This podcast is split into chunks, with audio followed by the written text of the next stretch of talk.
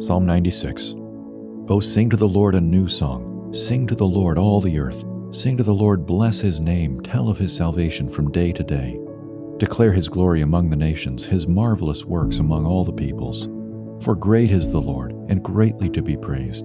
He is to be feared above all gods. For all the gods of the peoples are worthless idols, but the Lord made the heavens. Splendor and majesty are before him, strength and beauty are in his sanctuary.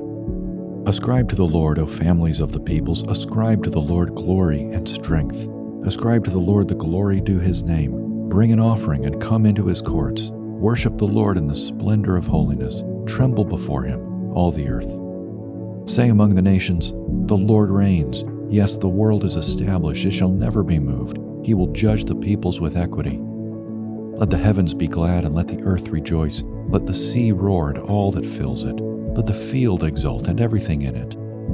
Then shall all the trees of the forest sing for joy before the Lord, for he comes.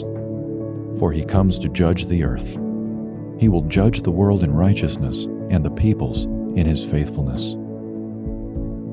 Splendor and majesty are before him, strength and beauty are in his sanctuary. This psalm exults in God's supreme rule over all the earth, inviting the Gentiles, the nations, the peoples, to join his people in celebrating his might and reign. As we read and pray this psalm, we too are led in worship. Our hearts are calmed and lifted up. We remember who God is. And we remember the point on which the psalm concludes. God's mighty rule will one day come to final fruition by establishing forever what is right.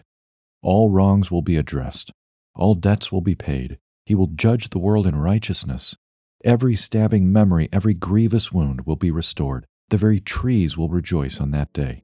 This final cleansing judgment can be a hopeful reality for you instead of a threatening one, because at the cross of Jesus Christ, God has already taken care of your own sins and need for judgment.